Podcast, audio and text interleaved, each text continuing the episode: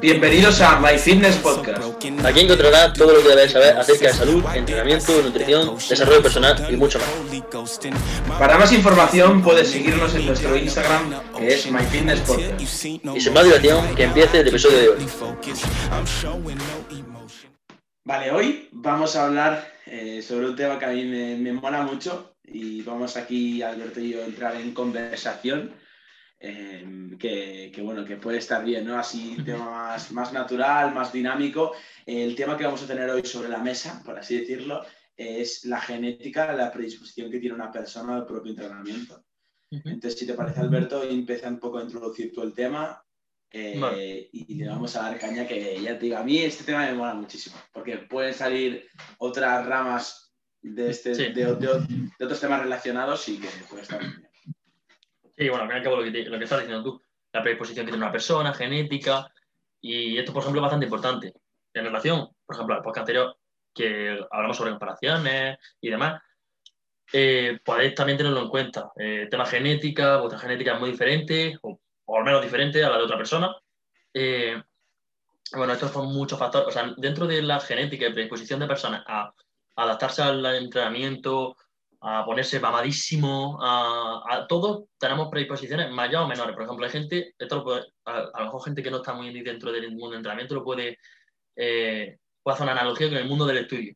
Eh, hay gente que, como vosotros, supongo que o vosotros conocéis o vosotros sois la típica persona que eh, a lo mejor os vaya alguien dentro de la clase que está mucho más predispuesta a ser buena en matemáticas. Y hay luego otras personas que están predispuestas a ser buenas en idiomas, no sé qué pues hay tanto genética a nivel de, por ejemplo, predisposiciones a estudios o relaciones sociales y demás, como pues al fin y al cabo el entrenamiento, ¿no?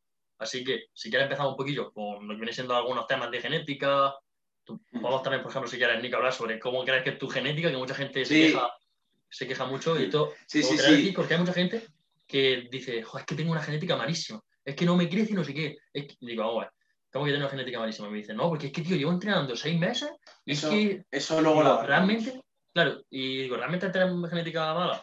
Y ahí ahora podemos darle ahí ya las charlitas y hablamos. Claro, claro. O sea, vamos un poco primero a introducir algo como más teórico, más, bueno, de este estilo, y luego ya tiramos a temas vale. eh, más, pues, de sí. la mentalidad que tú puedes tener acerca de asumir tu propia genética y también personalmente, pues, tú poco calificar lo que, lo que tú crees, Alberto, que es tu genética o yo la mía.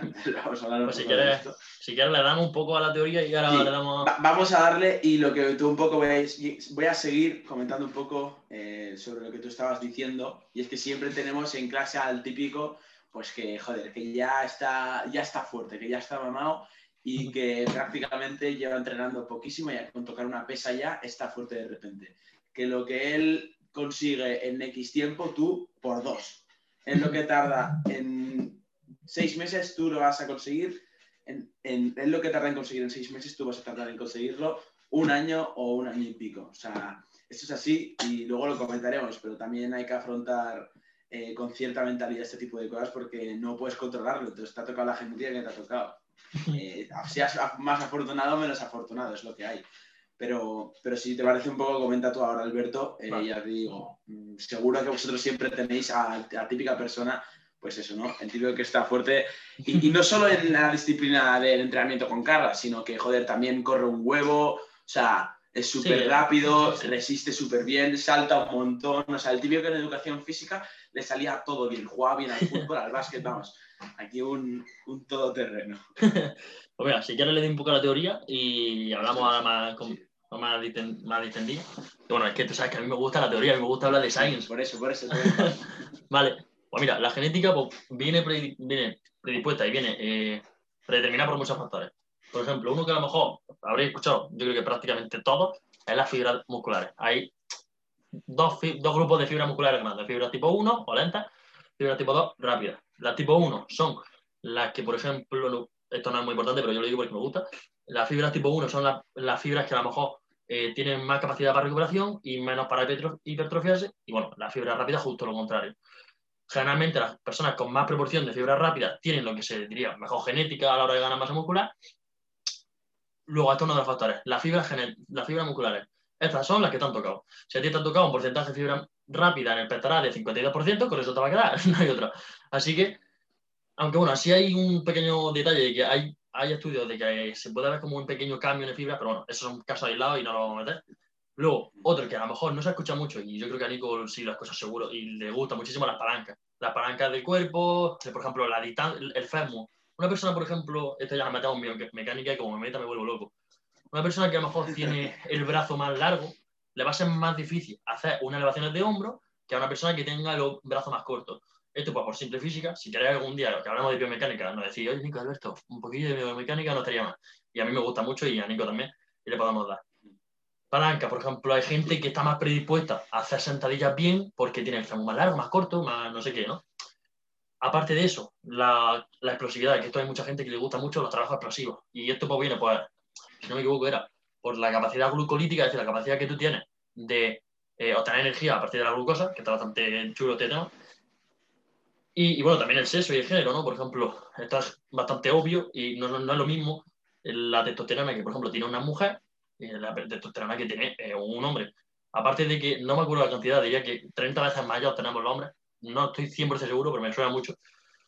Y, y además no solo eso, las mujeres, por ejemplo, tienen más predisposición a, a ser hiperlaxa, es decir, a ser más flexibles, con más movilidad. Y esto también tiene, es decir, genética hay para rato. Si queréis un podcast teórico de genética, no lo decís y nos ponemos teóricamente, pero como tampoco creo que sea lo importante, importante, y no creo que sea lo que os tenéis que llevar a vuestra casa, tenéis que entender que todos estos factores en conjunto da lugar a que, como es obvio, los seres humanos somos súper diferentes y somos súper somos diferentes pero iguales, tenemos como unas reglas básicas, pero, por ejemplo, la gente, como dice Nico, la gente de tu, un tío de tu clase o una tía de tu clase, que es que eh, tú lo ves y dices, estás fuertísimo eh, para, lo, para, lo, que hace, y a lo mejor dice, llevas seis meses y quieres más fuerte que yo. Y dices, esto es imposible. No es que sea imposible, es que eso, por ejemplo, se llama la campana de Gauss. Es decir, hay gente, la mayoría de la gente se encuentra con una genética normal. Muy poca gente se encuentra con mala, mala genética y muy poca gente se le llaman los outliers, que son la gente con muy buena genética. Y ahora, eso sí, prácticamente nadie es no respondedor al ejercicio físico. Esto hay un, un, estudio que lo leí hace no mucho, pero no me acuerdo el nombre, bastante chulo, o un audiofeed research que me leí, y es que no hay no respondedores como tal. Es decir, hay personas que responden poco al entrenamiento, pero por pero sí va, siempre va a responder y siempre te va a estimular. es decir, que vas a tener resultados aunque hagas mal las cosas. Por mínimo que sea, va a hacerlo. Y ahora, en relación a genética, que lo que estaba diciendo antes, Nico, ahora no dices tú, la gente que dice, tengo una genética malísima. Y eso lo dice un montón de gente. Y digo, realmente no sabe lo que es tener una genética mala. Lo que pasa es que seguramente las cosas no las está haciendo bien. Dice, tengo una genética malísima. Y digo, vale, sabe cómo hacer tu sentadilla. Y hace un, no hace una sentadilla, hace un cuarto de sentadilla. dice, no, me crece las piernas. O, no sé si me explico, pero la Sí, ahora entraremos en eso. Pero quiero hacer un apunte a lo que tú has comentado. Y si os fijáis, eh, pues si realizáis una pequeña observación a powerlifters, sobre todo en el mundo del powerlifting, eh, lo que ha comentado Alberto de las palancas, eh, powerlifters que tienen las extremidades, tanto que vienen siendo las piernas como los brazos cortos, eh, pues tienen muy buena sentadilla y muy buena banca. Si os fijáis, puedo poner el ejemplo de, ahora que se me ocurre, que justo estoy llevando aquí la cami de PB Studio, la nueva que han sacado, uno de los miembros de PB Studio es Ramón Pascual. Entonces, a, él, mismo, a él mismo le pasa el tema de la sentadilla por sus palancas genéticamente eh, de la manera que está, eh, bueno, sí, de la manera que está creado, que se ha creado, se ha formado Ramón, pues la sentadilla es bastante buena y sobre todo la banca, que es lo que más destaca, si no me equivoco, eh, pues, pues también destaca mucho. Em, y, nada, eso al final es por el tema de las palancas, ¿no? Como ha comentado Alberto, que eso también obviamente pues va a transferir a la masa muscular, no solo el tema de la fuerza. Al final, si tú tienes una, una buena sentadilla, una buena banca, obviamente va a transferir pues, a, todos los patrones que se ven, involucrados en los empujes y a todos los eh, grupos musculares que se ven involucrados en un patrón de, sentadilla. Entonces, ya entrando un poco al tema, al tema más, más práctico, eh, pues comenta un poco tú esto, Alberto, ¿no? El tema de que personas que dicen, eh, no, yo tengo poca genética, aparte personas que llevan relativamente poco tiempo y que ya suponen y ya se juzgan a ellos mismos diciendo que tengo una mala genética, que por mucho que haga o por mucho que tal, pues no me va a crecer X grupo muscular o no voy a llegar a, X cosa. Entonces, ¿tú qué comentarías de esto, Alberto? Porque creo que puede ser interesante y creo que en algún momento de, de nuestra humilde y corta carrera en el entrenamiento hemos tenido esos momentos y se nos ha pasado por la cabeza, ¿no? Pero bueno, afortunadamente, creo que rápidamente nos hemos dado cuenta de que... Yo cuando empecé, cuando empecé yo decía que tenía muy mala genética, porque yo me veía, a comparación de otros amigos, otras personas que entrenaban conmigo y demás, y decía, esto es imposible, porque yo es que no, no gano masa muscular, es que yo tengo muy mala genética, decía eso, claramente. Es lo que decía porque no entrenaba bien. Y ahora, ¿qué pasa? Que realmente el hecho de que tengan mala o buena genética importante, pero no determinante, como digo antes.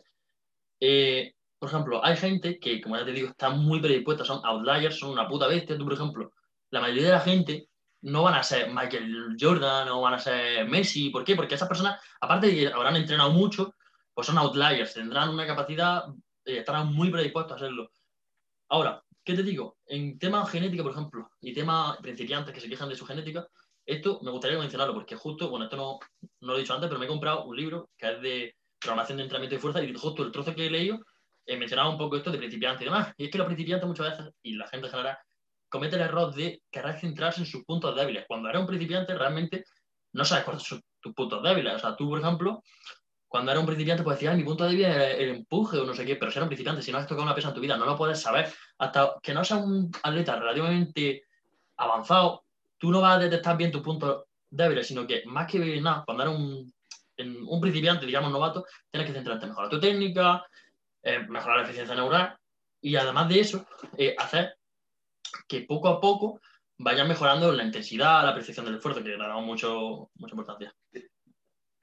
Te hago una pregunta, o sea, si más, o sea, quiero decir, me interesa esto que has comentado, más allá de lo que vamos a comentar ahora a continuación, el apunte este que has recogido del libro que te estás empezando a leer, eh, de potenciar los puntos fuertes y no tanto los débiles, eh, se refiere, va más enfocado al mundo de la fuerza, al mundo del powerlifting, o también está relacionado y, también, o sea, tiene, va también directamente relacionado con el mundo del culturismo, de ganancia de masa mm, muscular y hipertrofia? Pues, a ver, no lo sé, pero eh, es un trozo del libro en el que, por ejemplo, hablan sobre errores que cometen, empiezan a decir, hay muchos entrenadores, muchas personas que empiezan a entrenar que cometen los errores de que cuando eres principiante quieren mejorar sus puntos débiles. ¿Qué pasa? Que hace una especie de división y dice, los principiantes, simplificándolo mucho, lo voy a simplificar, eh, deberían, eh, lo que digo, mejorar su técnica, eh, seguramente con bastante volumen de series para que coja la técnica, mejorando su percepción del esfuerzo y demás. Cuando era un intermedio ya empiezan a lo mejor a asomar un poco los puntos débiles, los puntos fuertes, y aquí dicen que lo, lo, suyo sería centrarse en tus puntos fuertes, porque todavía no sabes si realmente esos son tus fuertes o débiles. Y una vez ya eres avanzado, ya ahí sí te puedes poner a centrarte en tus puntos débiles, como por ejemplo mejorar tu sticking point, que si alguien no lo sabe es el punto donde se falla la repetición. Por, eso te decía que, hay que no sé si hay que diferenciar bien bien en si nos referimos a fuerza o mundo más del bodybuilding culturismo. Pero, mm. pero bueno, de todas maneras, toda la razón en este, en este aspecto, que simplemente era un apunte mío, curiosidad mía acerca de lo que has leído y que, y que lo, sepan los que lo escuchan. ¿Querías comentar algo más? Eh, no, ya termino y te, doy paso. Estaba hablando sobre el sticking point y ya paso lo, defino por si alguien a lo mejor no lo sabe. Y es el punto, por ejemplo, donde suele fallar eh, la repetición. Por ejemplo, el, normalmente el sticking point de la gente en la dominada es cuando va a pasar la barbilla por la barra. puede variar mucho. Por ejemplo, hay gente que en el peso muerto el sticking point lo tiene a la hora de bloquear, es decir, a la hora de completar la repetición, y luego hay gente que lo tiene a la hora de arrancar, es decir, a la hora de levantar el peso del, del suelo, a la hora de estar, como tú. Es decir, que aquí ya varía mucho. Hay mucha gente que dice, no, es que yo soy súper débil, tengo que mejorar mi arranque. Y digo, pero si es que llevas siete meses entrenando, sigue entrenando y ya verás, a lo mejor luego tu punto débil es el, el bloqueo, como estamos diciendo. Y bueno, quitando esto, yo creo que le puede ya dar paso. Sí, sí, no, que aparte de que tiene relación esto de los puntos débiles y puntos fuertes, que al final para identificarlos creo que necesitamos, a no ser de casos excepcionales, creo que necesitamos tener pues cierta trayectoria en entrenamiento con cargas y joder, que nuestro físico madure y que, y que se encuentre en años años de sometimiento a, a, un estrés, ¿no? que al final el entrenamiento es constante estrés. Entonces, eh, yo diría eso, que el tema de la genética a muchos les sirve de excusa, pero otros a lo mejor también se flipan mucho y sueñan demasiado, porque con esto que quiero decir, no, lo digo porque con esto... No, sí, sí, sé por dónde va, sé por dónde va, sé por dónde va voy, a poner el ejemplo de Mr. Olympia, por ejemplo, de que no todo el mundo puede ser un Mr. Olympia. O sea, lo voy a decir así de claro. Esto de que em, lucha por tus sueños porque seguro que se, que se, que se materializan, seguro que lo logras. Bueno, mm, en algunos sectores y en algunos casos, pues puede que sí, pero eso nadie te lo garantiza y puedes poner lo máximo de tu parte, puedes hacer todo lo que esté bajo tu control, lo puedes hacer 100% bien, pero eso no te asegura que otra persona te adelante por la derecha, eh, con, haciendo a lo mejor un trabajo no tan impecable como el tuyo, sino por el mero hecho de que ese tío ha nacido con mayor predisposición que tú. O sea, es así de sencillo, es cruel, no, no es algo que, sea... Que no es algo que tenga meritocracia, ¿no? No es algo con mérito, por así decirlo. Pero, pero a veces pasan este tipo de cosas, ¿no? Ya, por ejemplo. Por uno se le ocurra, no acaba siendo mejor. Como por ejemplo, ser el ejemplo de Messi con. No, es broma. pero mira, por ejemplo. Porque Messi también curra, obviamente, que aquí también hay una confusión. Pero quería poner el ejemplo también del fútbol. Eh, aquí, sobre todo en España, el fútbol, eh, de pequeños la mayoría somos muy futboleros y tal, y siempre que te preguntan en el cole, ¿qué quieres ser de mayor tal? ¿Quieres ser futbolista? Tal. Vale, bueno, chico, o sea, tú puedes meterle mil veces, le puedes dar balones, o sea, toques al balón como yo le daba de pequeño, y a día de hoy un poquito también, eh, le doy muchos toques al balón a diario.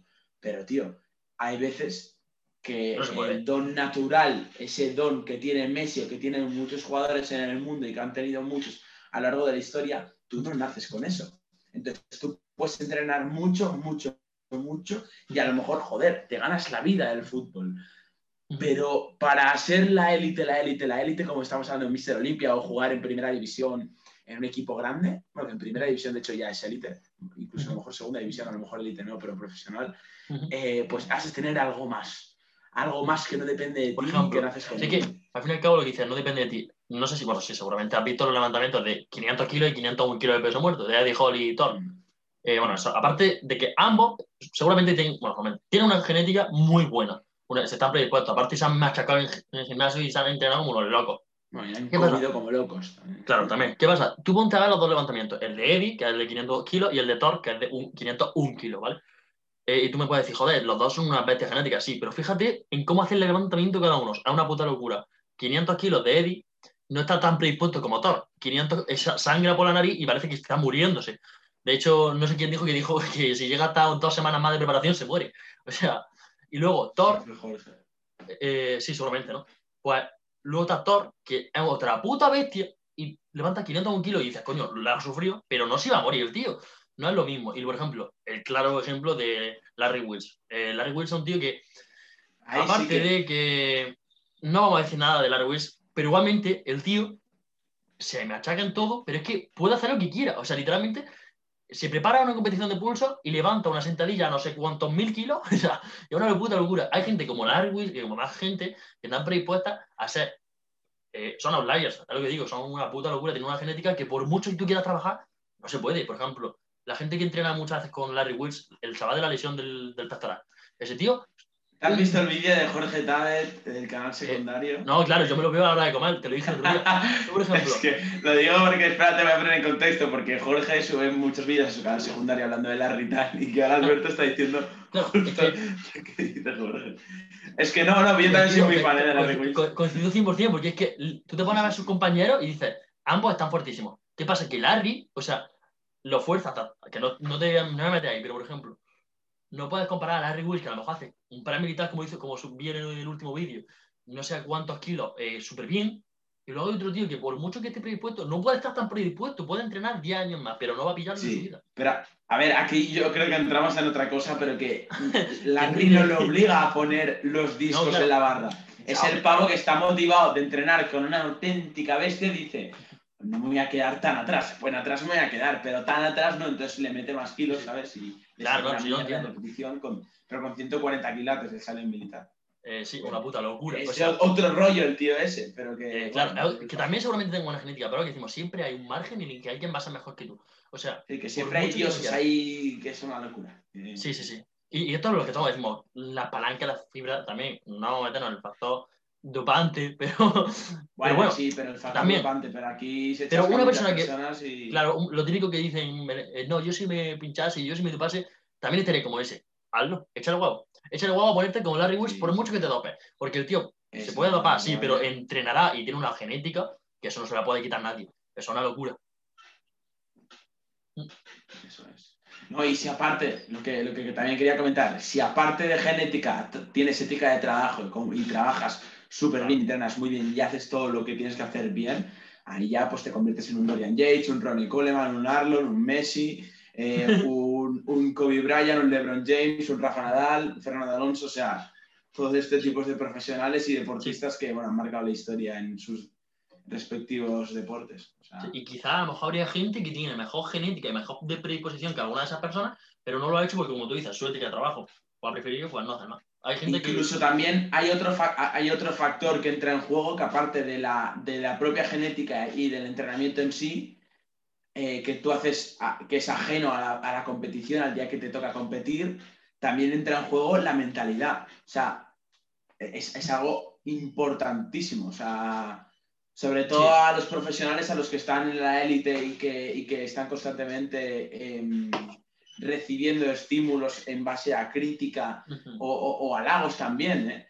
Eh, pero que están totalmente recibiendo opiniones ajenas a, a, la suya o a la de su entorno más eh, amistoso o más cercano, pues eso también puede afectarme y depende tú cómo, cómo, cómo te afecte eso, pues va a determinar que tu carrera vaya por un lado o por otro. también es importante la mentalidad. o sea, ya en temas de, por ejemplo, mentalidad, eh, yo, por ejemplo, a mí me gusta mucho, y tú también, eh, Nico, ver mucho a lo mejor vídeos tipo de preentreno, para venirte arriba y motivarte y demás, ¿no? Y yo, por ejemplo, muchas veces me veo alguno de Kobe Bryant, a lo mejor, que a mí no me gusta el baloncesto, no porque no, nada, porque no, nada es mi deporte favorito, tampoco lo he practicado mucho, pero, por ejemplo, su ética de trabajo lo valoro mucho. Una vez, bueno, una vez, me he visto 300 vídeos suyos, o sea, de ética de, de motivational speech, cosas de esas. y muchas veces dice lo de you will not outwork me, es decir, no va a trabajar más que yo. El tío, aparte de tener una genética de loco, por ejemplo, eh, una de las personas que, que, entrenó con él una vez, él dijo, fue, fui al gimnasio y ya estaba él entrenando. Me fui del gimnasio y seguía entrenando. O sea, son personas que aparte de tener una genética, pues probablemente se maten y su vida base, se base en eso. O sea, ¿sabes? Una mentalidad que a mí me parece una puta locura. Hay gente que es que como David Goggins, ¿sabes quién es?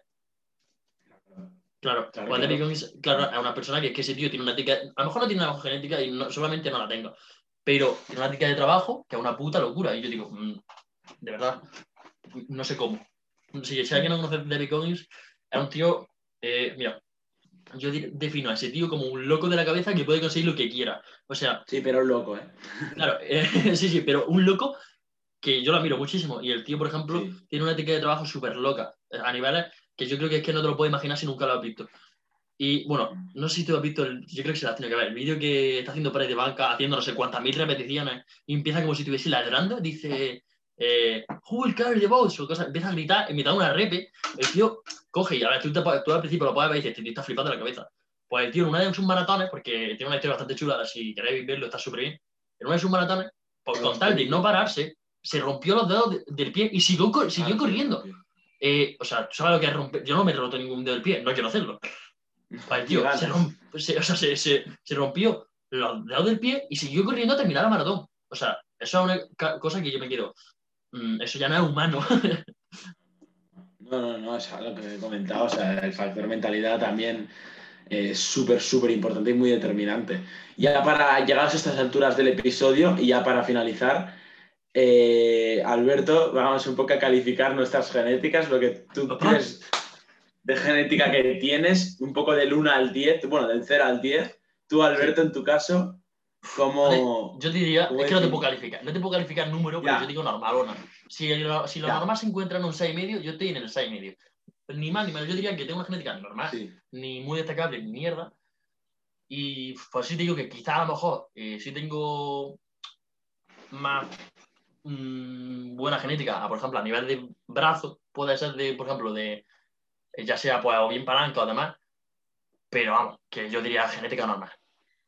¿Y tú?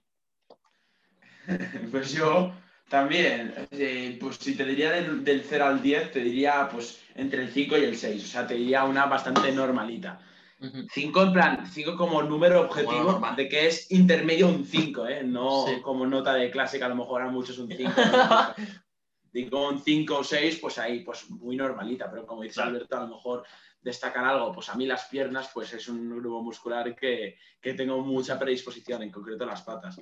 pero, pero eso, pues muy normalita, pero eso sí, a lo mejor tenemos una genética muy normal, pero yo creo que em, lo que contrarresta tener esta genética normal, como, como hemos estado comentando a lo largo del podcast, es que yo considero yo, y creo que Alberto también lo considera para él mismo, eh, que tenemos pues una buena mentalidad, una buena ética de trabajo y que, que, joder, nos dejamos la piel en cada entrenamiento, o al menos damos todo lo que está bajo nuestro control y, y eso, deja, dar el 100% siempre es lo más importante, independientemente si estás más o menos dotado que eso al final es con lo que quiero que os quedéis, con lo que queremos que os quedéis en el, en el episodio de hoy. Y que, y que, nada, lo acabamos por aquí. Ha estado muy guay. Creo que, como os digo, el mensaje es un poco lo que comentaba al final, ¿no? Con lo que quiero que, os quedéis y qué tan importante es. Entonces, espero que os os lo, hayáis, pasado bien, espero que hayáis aprendido, que hayáis pasado un buen rato con nosotros y nos vemos en la próxima. Un saludo. Chao, chao. Adiós.